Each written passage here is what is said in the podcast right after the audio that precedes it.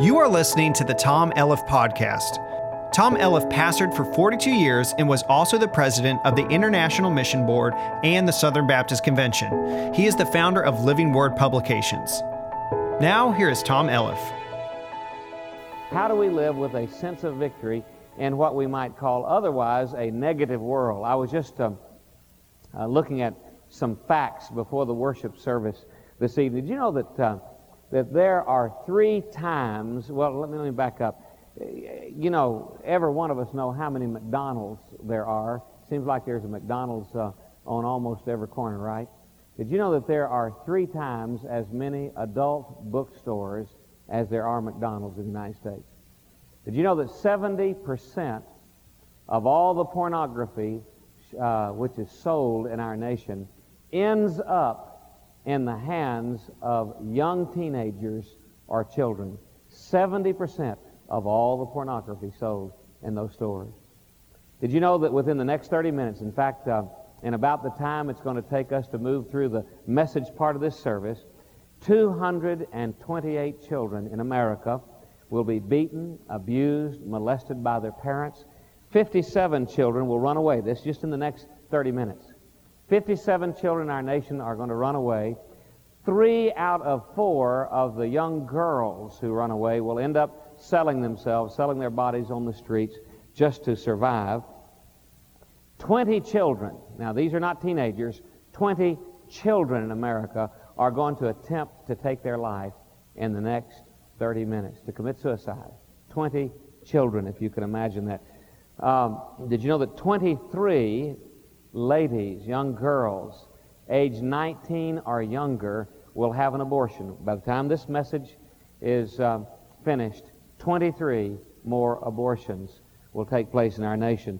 Uh, you probably many more than that, but those are the ones that we know and have medical statistics on. 285 homes. This causes me to shudder. It breaks my heart when I think about this. But in 285 homes across this nation, while I'm preaching this sermon, someone is going to give up on the home, and either the husband, the wife, the father, the mother is going to walk out of that home and never come back again, and that home will be permanently broken. That will take place in the next 30 minutes while I'm preaching this message.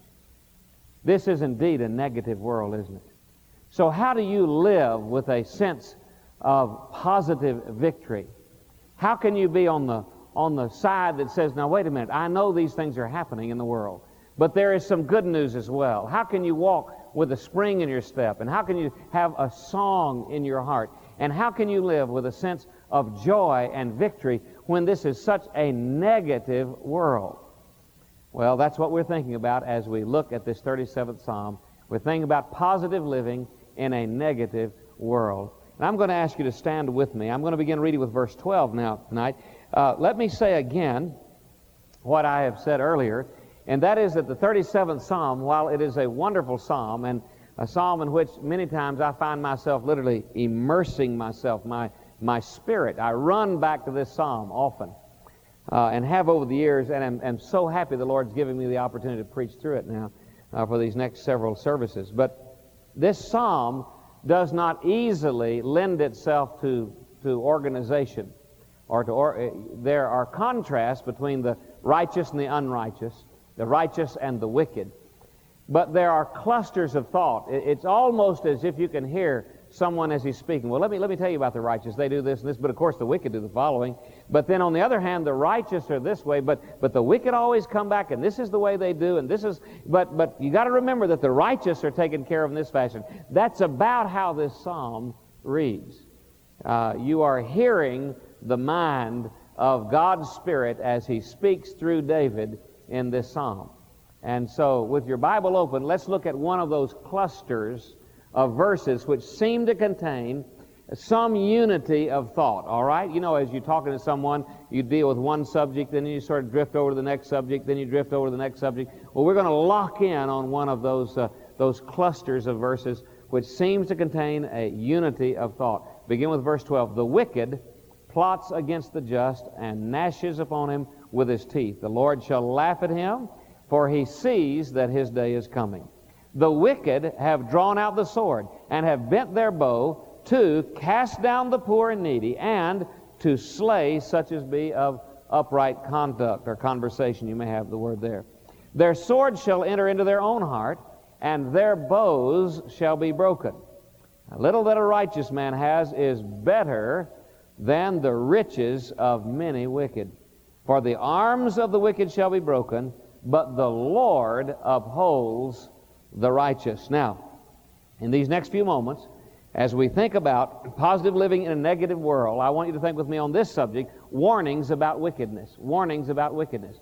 Earlier, we looked at how to brace ourselves for the battle. And there were those seven principles, you remember, that we must adhere to if we're to be braced for the battle in this negative world. So, what are the warnings we need to hear about the wicked? Who are the wicked anyway? Those are the questions we're going to answer in these next few moments. And Father, I pray that your Holy Spirit will move in this service in such power that the life of every one of us will be changed. Lord, I pray that you would uh, cause people who do not know Jesus as Savior to receive him tonight as their Savior and Lord. Others, Lord, who are not planted in a church home, I pray somehow you would show them the importance of being decisive about that and, and, and deciding to plant themselves in this church family tonight. Others, Lord, who, who need to make life changing decisions regarding some area of failure in their life, some area of sin. For we know, Lord, that while uh, we receive you as our Savior and as our Lord of our life, that there are times when we ourselves find ourselves doing those things which in your eyes are nothing more than wickedness. And so, Father, teach us how to gain victory over those things. Bring to the altar those who would say yes to you tonight. And I pray it in the wonderful name of Jesus, our Lord and Savior. Amen. Well, keep your Bible open to Psalm 37. Who are the wicked? Who are the wicked? If I were to take a poll this evening and say, how many of you believe that as opposed to being righteous, you are wicked? I think uh, uh, some of you would say, well, I, I, I don't want to raise my hand and say I'm, a, I'm one of the wicked people. But then if I said, all right, how many of y'all are really righteous? You'd say, well, you know, I, I want to say that I'm really righteous, but I know I do things that, that are wicked in the eyes of the Lord, and I'm a, a little tossed. Am I in the category of the wicked, or am I in the category of the righteous? Or is it possible for wicked people to do righteous things? You know, bad people to do good things? Well, that's possible. Well, is it possible for a righteous person to do some wicked things? Well, we know it is because we see it in the Scripture. But who are the wicked to whom uh, David is referring in this psalm? Well, let's think together. In, in this psalm, the wicked are always portrayed as the adversary of the righteous. The wicked are always the adversary of the righteous. Now, who in the Bible do we know quite definitely is the adversary of the people of God? Well, and, and God Himself. Well, you know the answer to that. That is Satan, the devil himself. For instance, over in 1 Peter chapter 5, verse 8, we read uh, this verse Be sober, be vigilant, for your adversary, the devil, as a roaring lion, walks about seeking whom he may devour. And so we know that ultimately the arch enemy of everything that's good, everything that's right, is Satan. Now, who are the wicked, however? Well, all of those who, in essence, are bound to or have sworn allegiance to Satan.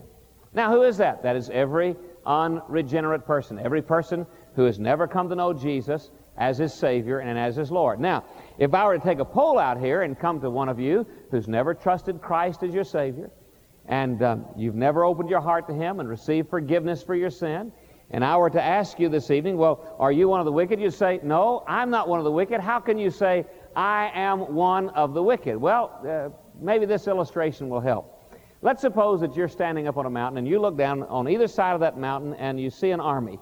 Here's an army down here. There's a king in front of that army. There is a banner that is flying there in the air, and there's the army assembled. Over on the other side of the mountain, here is the other army. There's the king, there's the banner, here are all the soldiers, and they're ready for battle. Now, you'd see that these two armies are arch rivals. They're going to be involved in deadly combat in a few moments. And so you go out there and uh, you decide you're going to interview one of the soldiers in one of the armies. So you make your way down the mountain, and uh, you don't want to start with the king, and, and you are a little intimidated by the higher ups in that army. And so you find yourself out here among the troops, and you've got your microphone and you're interviewing one of these soldiers and you ask him his name and he tells you, and you say, Now, could you tell me what this battle is about? And here's what this man might say. He might say, Well, I'm not, I'm not really sure what the issue uh, is.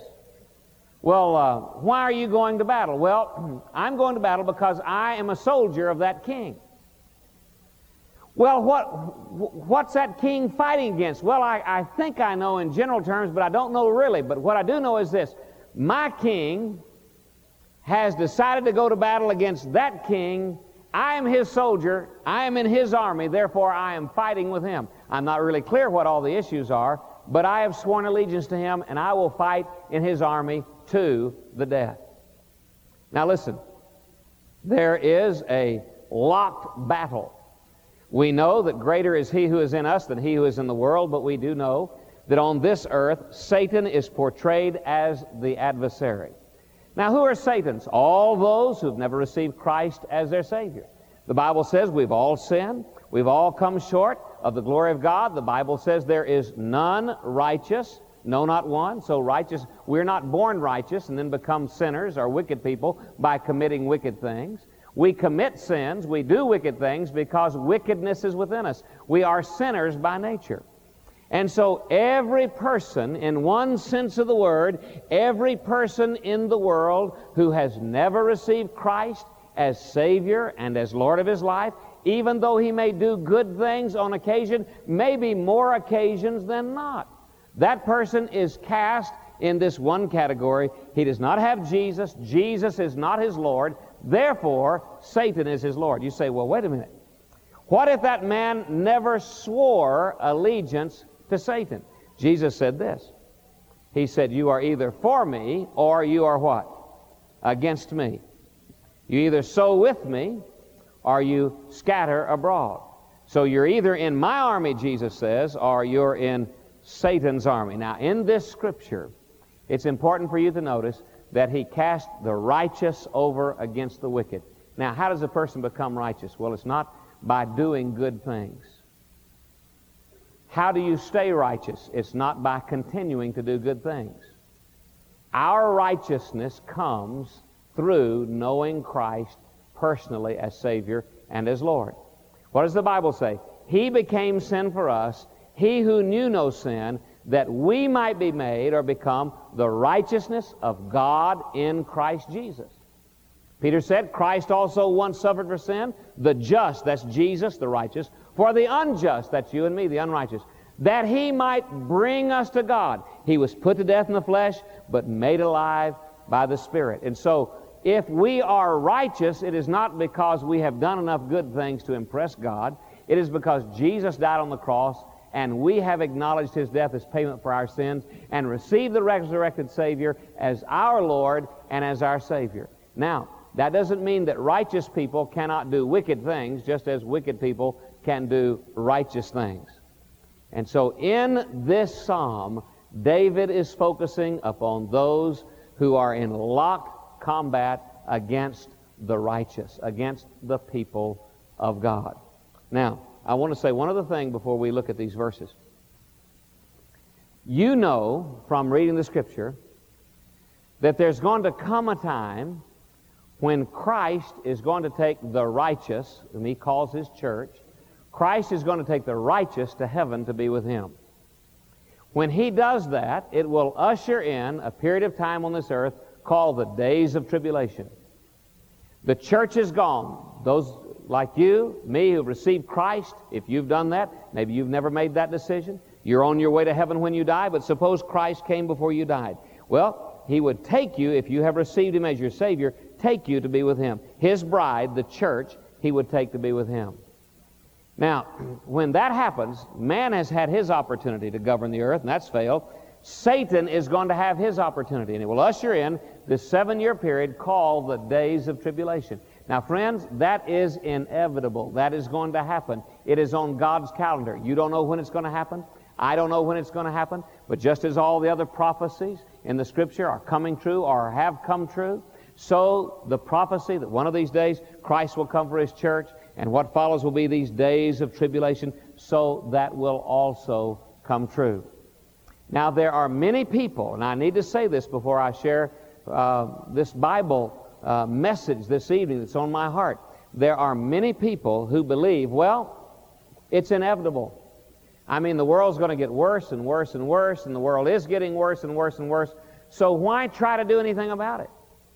I mean, why not just fold up right now? Just to, why not just say, well, you know, let the wicked just be as wicked as they want? I mean, don't go out here and fight the lottery. Don't go fight abortion. Don't don't don't speak uh, against the evils of this day. Just just fold it up. I mean, just just let it go because the world's getting more and more wicked. Well, I want to tell you something, friend.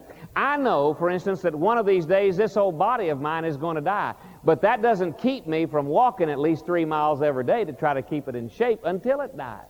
It doesn't keep me from eating every day. It doesn't keep me from trying to be uh, sound in my thinking about my own health, even though one of these days it's inevitable this old body is going to die. Well, I know one of these days it is inevitable Jesus is going to come. The church, which acts like salt and light in the earth, is going to be taken out. The church, which has as it is the repository for the Holy Spirit, will be taken out. The Holy Spirit will no longer be restraining sin. I know those days are going to come, but between now and whenever that happens, you and I are under the marching orders of the Lord Jesus to live in opposition to everything that is wrong, everything that is wicked, everything that is evil. We are to live as salt and light in this earth. We are to epitomize righteousness in this world. And so, with that in mind, let's see how the enemy will appear to us. Let's look at the characteristics of the wicked. These are warnings about the wicked. How can you detect the wicked? Well, let me just say four things about them. First of all, we're going to see that you can detect the wicked by their will. That is what they want. Secondly, you can detect them by their ways. In other words, the way they act. Thirdly, you can detect them by the weapons which they use. And finally, you can detect them by the wages of their wickedness, what's going to happen to them. And then I want to uh, share one final word before we come to invitation time this evening about how important it is to be the righteous as opposed to the wicked. All right, how do you know the wicked? First of all, he says the wicked are known by their will. What is the will of the wicked? Well, we see it in verse 14, so look with me at verse 14. The wicked have drawn out the sword and have bent their bow. Now, here is their will. It's twofold. Number one, to cast down the poor and needy, and secondly, to slay such as be of upright conversation. Now, let's look at that very carefully. First of all, it is the will of an unrighteous or a wicked person to cast down the poor or the afflicted and the needy. In other words, to cause those who are already hurting to fail. The picture here is this it is the, the will or the desire of an unrighteous person to always, in everything, now listen, seek his own advantage. A wicked person, an unrighteous person, is always ultimately down deep seeking his own advantage. Now, there may be that he would do some good things. As I said, just as righteous people do wicked things, so wicked people do good things. You may meet a person who doesn't know Christ, who's the most giving person in all the world. You know, I, I had a man say to me one time, he said, I've got a friend who's not a Christian, but he acts more Christian than some Christians that I know. Well, I, I, he wasn't with him all the time, but I know what he was saying. He's saying, here's a man who's very charitable, very loving, kind of forgiving guy, but he doesn't want to have anything to do with Jesus, but he seems to epitomize a lot of the graces that I wish Christians would epitomize. But you see, ultimately, down deep in the heart of the wicked, there is this desire to do whatever they do for their own advantage. They're always looking for their advantage in everything. How am I going to win? How am I going to turn this to my advantage? How am I going to make this work for me? How can this relationship please me? Look in their marriages. Why do the marriages of wicked fail? Because they're looking for their own advantage. Uh, I read recently about a, a couple that was getting divorced, and they said, "Well, we just we just weren't living up to each other's expectations." You know what they were saying? They weren't fulfilling the advantage I was seeking. I was looking for my advantage. They didn't fulfill it, and so I'm going to divorce them. Now that's wickedness, you see. Always seeking your own advantage in everything. Well, if it makes me feel good, Well, if it makes me look good. Well, if it's going to pad my pocket. Well, if it's going to help me in my position. If it's going to give me more power. In other words, if this is going to be good for me, I'll give my energies to it. But if it's not going to be good for me, I don't want to have a part of it. How many of you know folks who have to be literally rooted out of their chair to go do anything that is not to their own advantage? You see, that characterizes the wicked. They're always looking for their advantage, even when it comes to the poor and needy. He says they would like to cast down the poor and needy if there is something to be gained by doing so. But notice, secondly, he says to slay the upright in conduct. In other words, to seek not, not only the advantage that comes to themselves, but to always seek the disadvantage of those who are living by the principles of God. They always want to put them at a disadvantage, whether it's in a courtroom, whether it's in uh, the halls of Congress, Senate or Congress, whether it's in some executive position, whether it's some business. The point is not only what will be to my advantage, I'm also going to give a little bit of thought to what will disadvantage those who live by the Word of God. What will bring disadvantage to their life.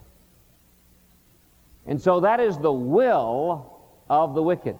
And I want to tell you something. You cannot believe how many people give serious thought to how to bring advantage to themselves and disadvantage to believers in Christ. I mean, serious thought. Uh, the American Bar Association, and I, I, I am so happy because um, we have some people in our church who are in the legal field who are attempting to change that. We have some who, who got out of the Bar Association. I think, Jim, you did, didn't you? Got, got out of the Bar Association for, for, for reasons just like this. They held, or are now almost every time they meet with a large convention, they will have a session on how to sue churches. In other words, giving serious thought. And we have, we have people who are in it and trying to change it, and people who've got out of it because uh, of, of, their particular conviction.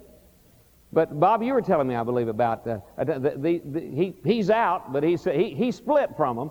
But they have courses, don't they, in how to sue churches and, and how to bring Christianity down, you see? And so this is, this is wickedness portrayed. I'm seeking the at disadvantage of believers, but always looking out for me. How can I do this? And it's strictly a monetary thing, if you want to know. Well, it just it boils down to monetary advantage. All right, you can know the wicked, first of all, by their will. Secondly, you can know them by their ways. And this is very interesting. Look at verse 12. The wicked, notice he says here that there are two things about their ways. They plot against the just and gnash upon him with his teeth.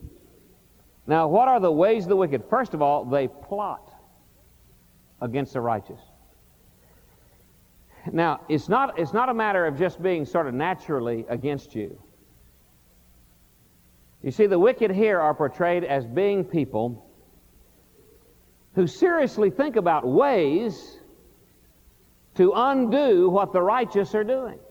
I mean, they give serious thought to this.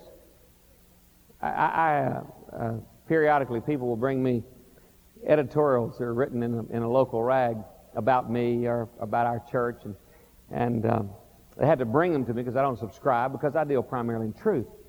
And um, uh, that's not the place to look for it, but anyway, and, and I know that these are always written for an advantage to self and a disadvantage to unbelievers. Advantage to self because it's so ludicrous that the only reason you would ever write something like that, there's no substantiation for it, would be to sell the thing. And it's so ridiculous. I mean, it, it's always, a, it, the purpose is to bring disfavor upon the people of God. By the way, somebody asked me, why, why, don't you, why don't you write back or why don't you refute that? Well, it's sort of like, sort of like wrestling with a skunk. I mean, you can win, but is it worth it? Um, you know, so here, here is the point. The wicked plot against the righteous. And I have discovered this even in families. I have discovered that, that here you have a, a husband, maybe he doesn't know Christ, his wife knows Christ, and he's actually thinking of how can I make her faithfulness to Jesus look bad and destructive. How can I do that? I, am going to set people up to look bad. I've seen this happen in businesses.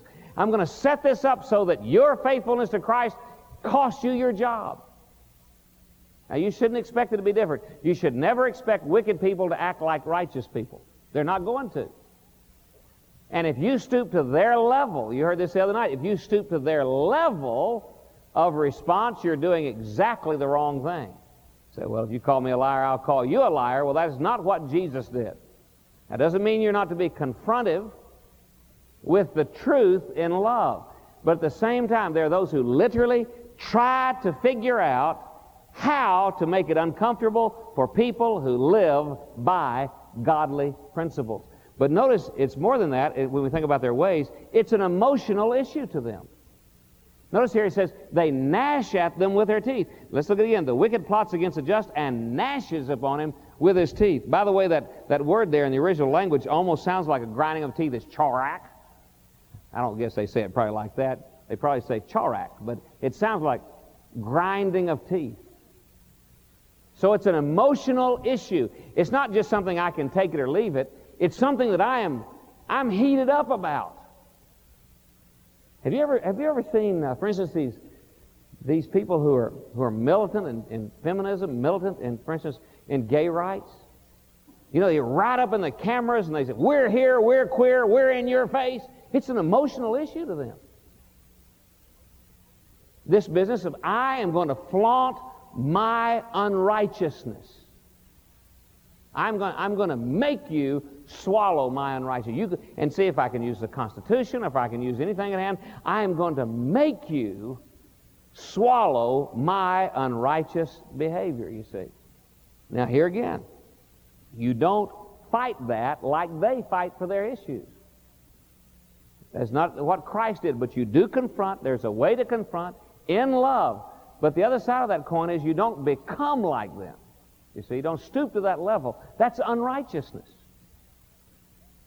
And so here it is. The, the wicked is known not only by his will, he wants to seek his advantage and the disadvantage of believers. The wicked is known by his ways. He literally thinks about this, and it's an emotional issue to him. But look at the we- weapons of the wicked. The weapons of the wicked. Verse 14. He mentions two kinds of weapons. The wicked have drawn out the sword and have bent their bow. Now, these are two kinds of weapons, not only in their nature, but in the way that you use them. First of all, the sword is what we might call a very overt or open uh, weapon in terms of its use. I mean, a sword is something you use to fight at close range. When somebody pulls a sword on you, you know they pulled a sword on you. Uh, they're right there. They're in your face. They're gouging you with it. They're cutting you with it. They're seeking to hack you up with it. They've got a sword. It is an it's an overt kind of a weapon. And so there is this kind of weaponry that unrighteous people use. It's the open attack, the sword, the cutting, the, the slashing. I'm, and, and you know, this is how righteous people sometimes can do unrighteous things by cutting and slashing and hurting with their words, for instance, in your own home. You know, is it possible that although you, you consider yourself to be a righteous person, are you known with a, as a person with a tongue that lacerates that cuts. You know that pretty well if, if, if uh, the last time you got in a big discussion with your, your partner, he or she said, Oh, you always get your way. What does that mean? It means you always get your way. It means that you're going to cut me up and I'm going to be bleeding so badly that you're going to win no matter what the logic is. You're going to always win. You always get your way. Why? Because you use a sword. You're overt. You whack, whack, whack. And a lot of people do that. They're overt in their attack. But notice the one you got to watch for is covert. It's covert. Notice he not only takes his sword, but he also, it says, they have bent their bow. Now, a bow is a covert weapon. An arrow hits you, you don't know where it came from. You can guess, but a guy can shoot you from behind. You don't even know who shot.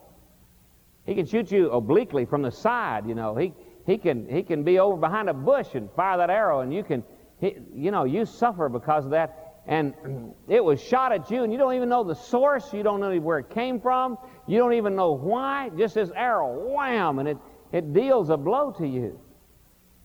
And, and righteous, uh, righteous people many times will discover that uh, in life, if they are truly seeking to live by the principles of God, that all of a sudden something will happen. They say, Where did that come from? Why are you saying, you know, what?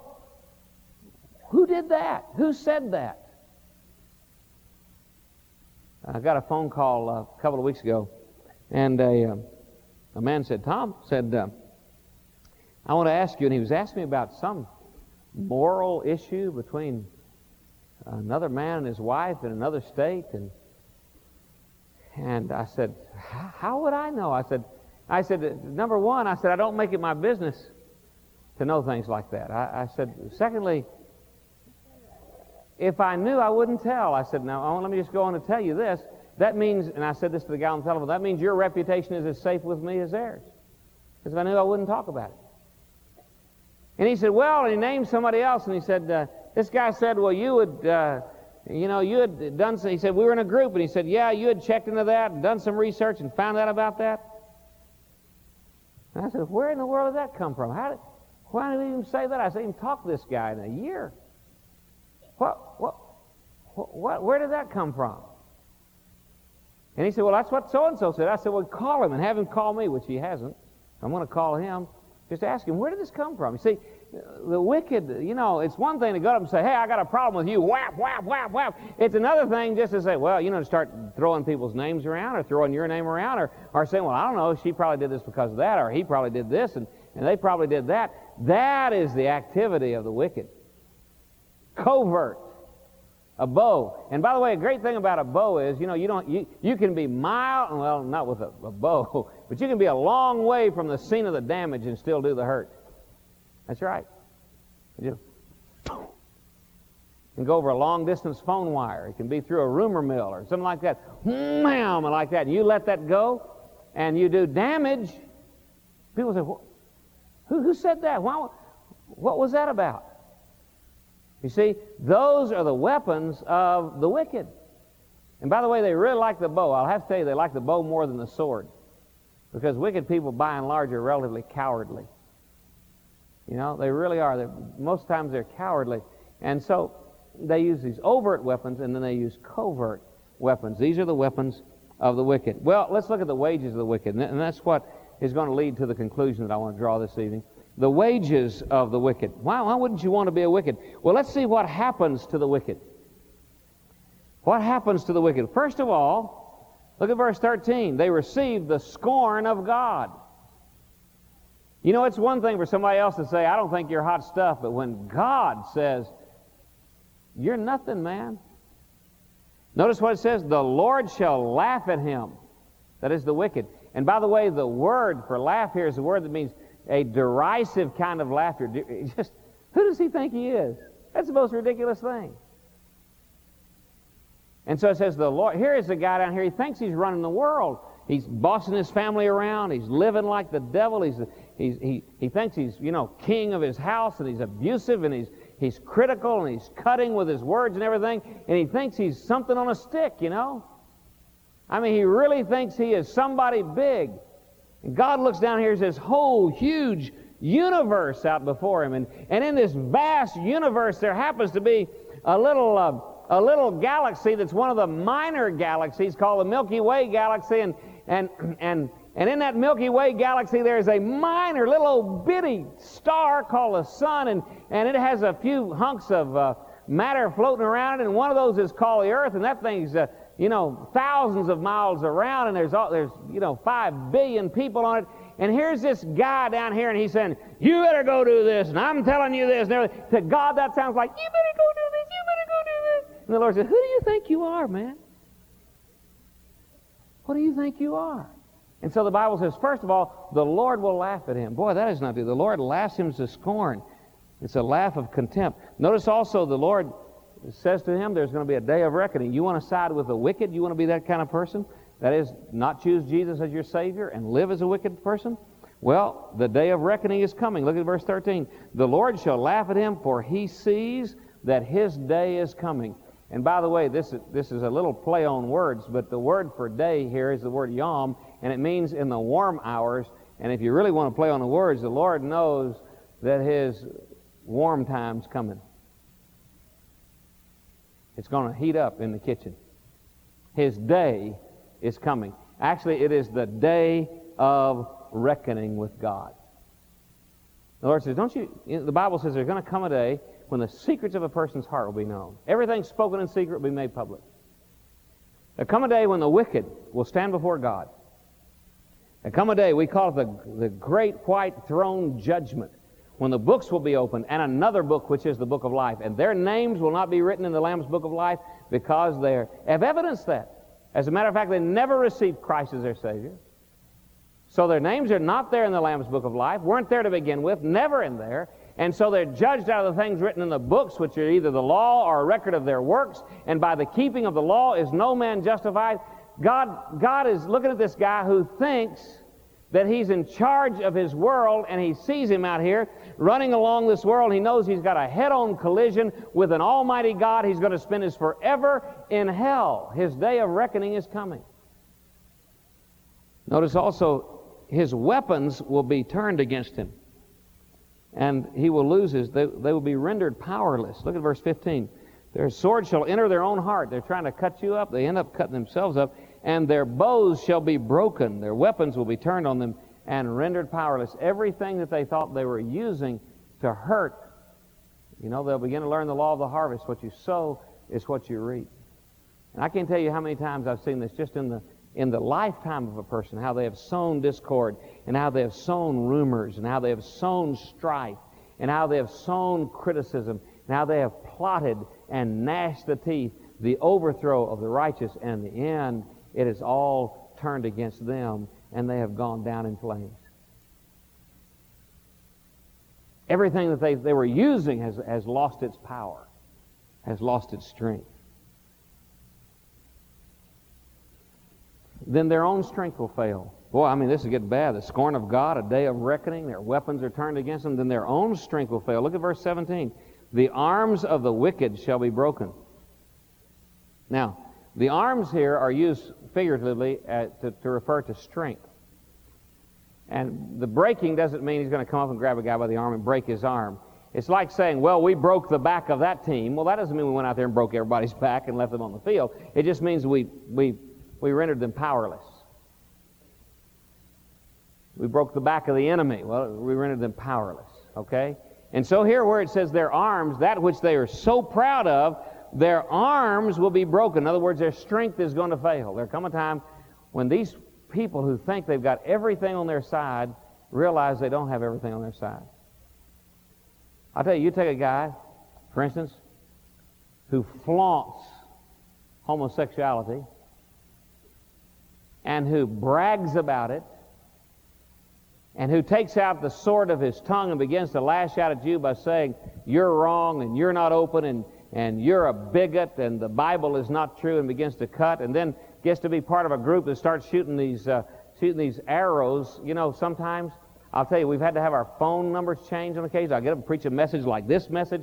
It'll be on television or it'll be on the radio, and I could tell you, my, we'll start getting obscene phone calls and and uh, uh, all kinds of weird things, you know, will happen. And, and you just say, where did this come from? Why are they doing this? What they get their group and they start talking about, you know, well, that pastor up there, he doesn't like this. And so they start doing it. You know what's going to happen? That the time comes, though, you see. Time just goes on. And God may move exceedingly slow. The Bible says, or uh, not the Bible says, but, but if you read the Bible, you see what someone has said is true. That is, the wheels of God may move exceedingly slow, but they grind exceedingly fine. See, the end of the day comes when, when all that power, all that pompousness, all that arrogance, you're up there and you've gotten a phone call and you're in a hospital room with somebody who, bless his heart, has lost his strength and his body's covered with sores and he realizes, you know, I'm going to go out to eternity and what I need is Christ. And my whole lifestyle, everything I've flaunted has brought me to this. And then see, it's important that I share the gospel in love and not in bitterness and in scorn and use his same weapons. You see, it's important that, that I love because this is the moment when his strength has failed. What happens if he doesn't turn to Jesus when his strength fails? Anybody. What happens when he, if he doesn't turn to Jesus? He will perish. Look at verse 15. The sword will enter his own heart. Over and over again it says this in Psalm 37. Look at verse 2. For they shall soon be cut down like the grass, and wither as the green herb. Look at uh, verse 38. But the transgressors shall be destroyed together. The end of the wicked shall be cut off. They'll perish. So it's important. Every one of these, when they, when they begin to fail, and when things begin, if you're, if you, listen, are you listening? If you have been ugly and unchristlike in your battle, which you need and I need to mount a battle against all wickedness, but if we have been ugly and unchristlike in our battle, do you think they're going to call upon us in their day of weakness and failure? The answer to that is no. And so in the battle, which is heated, which is, which is, is definitely heated, we must operate according to Christian principles so that in the end, a person will say, I, I know this, they will love me. I know the way they have dealt with me. I know how I've dealt with them, but I know they have dealt with me in such a fashion that in my day of failure, they will love me. They won't love what I did, but they will love me. Whatever the problem is alcoholism, drugs, or some kind of perverted lifestyle, whatever it is, but they will love me. Because, listen, friend, that person is going to go to hell just like you would go to hell if it weren't for Christ. Neither you nor he or she is going to get to heaven apart from receiving Christ as Savior. And so that brings me to the conclusion of this thought that's sort of in a cluster here, and that's a word to the wise. We've looked at the will of the wicked and the ways of the wicked and the weapons of the wicked and the wages of the wicked. But let's look at a word to the wise. What is the word of the wise? A little that a righteous man has, verse 16, is better than the riches of many wicked. You know what seems to characterize wicked people? This is why I think believers, this is really sort of a gut check for believers. It's not just wickedness. It just seems like they get by with it. Have you ever noticed that? And live rather handsomely in their wickedness. You know, say, well, it really bothers me. You know, wicked is all get out, but look where they live. Look what they wear. Look what they drive. You know, I mean, look at all their, it says their eyes stand out with fatness in Psalm 73. I mean, these people seem to have everything going their way, and it's so stinking uh, aggravating. And, and, and, and, and so you look out here and you say, boy, I, I, you know, at least I could have a little bit of that. But it says here, listen, a little that a righteous man has is better than the riches of many wicked. You get a big crowd of wicked, and all that they have gotten by their wickedness. What you have received as a result of righteousness, the word here better means is sweeter or more pleasant. Uh, it says in the book of Proverbs, it says it like this The blessing of the Lord, it makes rich and adds no sorrow to it. But what you, you can go to bed, you can go to sleep at night, and you get up in the morning knowing you've, you've defrauded no one, and you've cheated no one, and you live by the principles of God. And you know, oh no, oh no man anything but to love Him. And and the little that you have, it may seem little to you, but you see, what you have in your heart is what they're striving to get the wrong way and will never get. See, they're looking really for what you have, and they can't get it. Because they're looking in all the, well, what does the song say? In all the wrong places. And so the little, you know, uh, the Bible says godliness with contentment is great gain. It, it really, it really, uh, it amazes me how much we have sometimes to still be discontent. Sometimes I, I look at the way we live. I live, what we drive, you know clothes I, if, if I had nothing but the clothes that I have on right now. And, um, oh, it's just, God is just lavished. And I know it's, it's, it has nothing to do with deserving it. But, but I want to tell you something.